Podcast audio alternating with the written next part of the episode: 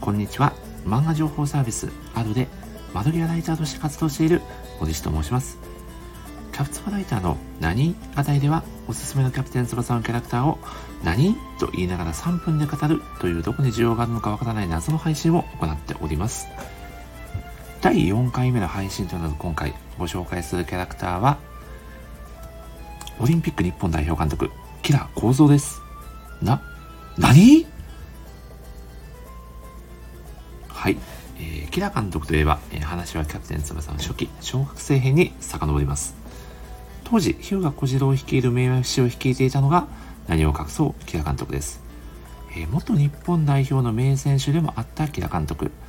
小学生の選手たちの前で、えー、昼間から日本酒を飲んでいるという無類の酒好きでもあります。まあ、これもですね、選手たちもいつものことなのか、まあ、にこやかに笑みを浮かべているというですね、これもね、PTA が黙っちゃいないような指導方法の木田監督であります。まあ、そしてですね、まあ、その病気によってですね、名和 FC の監督をクビになったのかどうかはわかりませんが、えー、その後、キャプテン翼中学生編では、えー、沖縄でサッカースクールを営んでおり、えー、小学生時代のギラついていた日向小次郎がですね、まあ、中学生になってあの持ち味である野生味あふれるプレーが影を潜めている瞬間を目の当たりにして日向に告げるあの一言、えー、今のお前は牙の抜かれた檻の中の虎だという名言でですね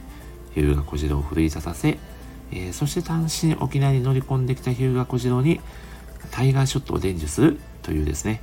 まあ、キャプテン翼史上に残る名シュートの生みの親ともいえる人物でもあります。えー、一人チームを離れたことで全校大会に出場させてもらえなくなった、えー、日向小次郎を試合に出してもらおうと、えー、当時所属する、えー、東邦学園の北爪監督のもとに出向いて、えー、土下座をしてまで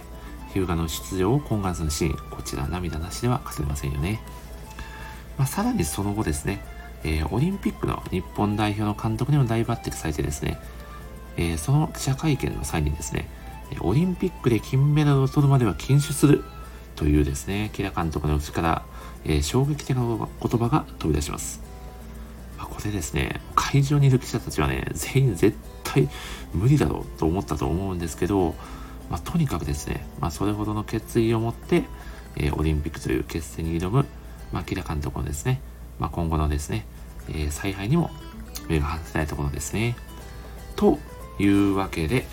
えー、今回はキャプテン翼に登場する名監督、キラ構造についてご紹介をさせていただきました。ぜひ、キャプテン翼、読んでみてください。